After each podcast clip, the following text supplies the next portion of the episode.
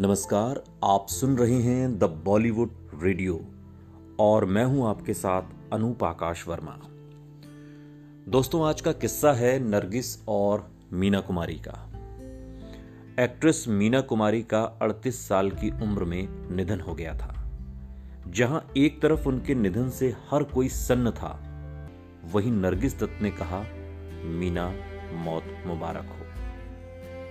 लेकिन नरगिस ने ऐसा क्यों कहा? बताएँगे आपको।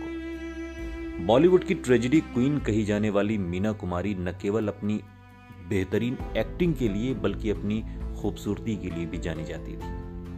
उन्होंने अपने एक्टिंग करियर में कई बेहतरीन फ़िल्में दी और एक अलग पहचान बनाई। मीना कुमारी की प्रोफेशनल लाइफ जितनी अच्छी थी, उनकी पर्सनल लाइफ भी उतनी ही परेशानियों से भरी थी। मीना कुमारी ने चार साल की उम्र में एक्टिंग की दुनिया में कदम रखा था। और इसके बाद बेबी मीना के तौर पर उन्होंने लेदर फेस अधूरी कहानी, पुजास एक ही भूल, नई रोशनी, कसौटी, विजय, गरीब, प्रतिज्ञा और लाल हवेली जैसी फ़िल्मों में काम किया। मीना कुमारी ने अपने 33 साल के एक्टिंग करियर में करीब बानवे फ़िल्मों में काम किया और 38 साल की उम्र में दुनिया को हमेशा हमेशा के लिए अलविदा कह गई। साल उन्नीस सौ बहत्तर में उनकी मशहूर फ़िल्म पाकिजा रिलीज़ हुई और इसके तीन हफ़्ते बाद 28 मार्च 1972 को मीना कुमारी की तबीयत बिगड़ गई, जिसके बाद उन्हें हॉस्पिटल में भर्ती करवाया गया। दो दिन कोमा में रहने के बाद 31 मार्च 1972 को उनका निधन हो गया। इस समय वो केवल 38 साल की थी। उनकी अंतिम यात्रा पर दोस्त और मशहूर एक्ट्रेस नरगिस भी पहुँची। और नरगिस ने कहा, मीना कुमारी मौत मुबारक हो। मीना कुमारी के निधन के बाद नरगिस ने टूटे दिल के साथ उन्हें मौत की बधाई दी थी। नरगिस ने कहा था, तुम्हें मौत मुबारक हो। मैंने पहले कभी ये नहीं कहा, मीना। आज तुम्हारी बाजी, बड़ी बहन, तुम्हारी मौत पर तुम्हें बधाई देती है और कहती है कि इस दुनिया में फिर कभी कदम मत रखना। ये जगह तुम जैसे लोगों के लिए नहीं है। नरगिस ने बताया था कि किस तरह उनकी मीना कुमारी से इतनी अच्छी दोस्ती हुई। उन्होंने बताया, फ़िल्म में चुप रहूँगी की शूटिंग के दौरान मेरे पति सुनील दत्त ने मुझे बच्चों के साथ सेट पर बुलाया।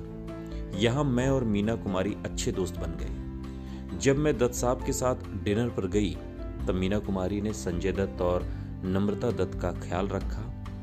उनके कपड़े बदलने से लेकर उनका दूध तैयार करने तक सारा काम किया। नरगिस ने बताया था कि एक रात उन्होंने मीना कुमारी को होटल के गार्डन में घूमते हुए देखा। वो हाँफ रही थी। और जब नरगिस ने इसकी वजह पूछी तो मीना कुमारी ने कहा, बाजी, मैं तंबाकू खाती हूँ। कभी कभी इसकी वजह से घबराहट होने लगती है। ये सुनकर नरगिस ने कहा, मीना, ये तंबाकू की वजह से नहीं है। तुम बहुत थकी हुई लग रही हो। तुम कुछ देर आराम क्यों नहीं करती? ये सुनकर मीना कुमारी ने कहा, बाजी, मेरी किस्मत में आराम करना नहीं है। मैं केवल एक बार आराम करूँगी। नरगिस ने बताया था कि इस रात मीना कुमारी के कमरे से लड़ाई झगड़े की आवाज़ आ रही थी। अगले दिन हमें पता चला कि उनकी तबीयत ठीक नहीं है और वो काम पर नहीं आएँगी। सुनील के जाने के बाद मैं मीना के कमरे में गई। बहुत ज़्यादा रोने की वजह से उनकी आँखें सूजी हुई थी। मैंने कमाल अमरोही के सेक्रेटरी बकार से बात की और पूछा कि तुम लोग मीना को क्यों मारना चाहते हो?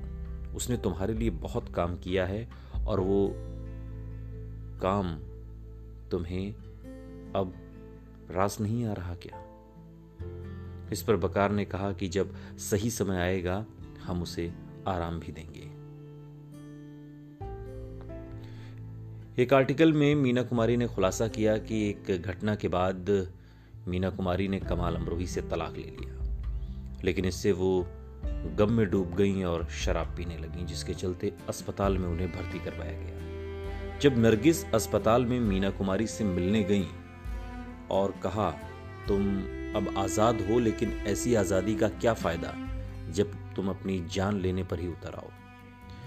इस पर मीना कुमारी ने कहा, बाजी, मेरे धैर्य की एक सीमा है। कमाल साहब के सेक्रेटरी की हिम्मत कैसे हुई मुझ पर हाथ उठाने की? जब मैंने कमाल साहब से इसकी शिकायत की तो उन्होंने कुछ नहीं किया। अब मैंने वहाँ नहीं लौटने का ही फैसला किया है। मीना कुमारी की हालत इतनी नाजुक थी कि डॉक्टरों ने उन्हें कहा कि अगली ड्रिंक उनकी जान ले लेगी इसके बाद भी मीना कुमारी ने शराब पीना छोड़ दिया था और कुछ समय के लिए वो ठीक भी हो गई थी, लेकिन उनकी तबीयत पाकिजा के रिलीज़ होने के बाद और ज़्यादा बिगड़ती गई और फिर 31 मार्च उन्नीस सौ बहत्तर। मीना कुमारी हमेशा के लिए अलविदा कह गई मौत पर नरगिस ने कहा, मीना, मौत मुबारक हो। सुनते रहिए द बॉलीवुड रेडियो।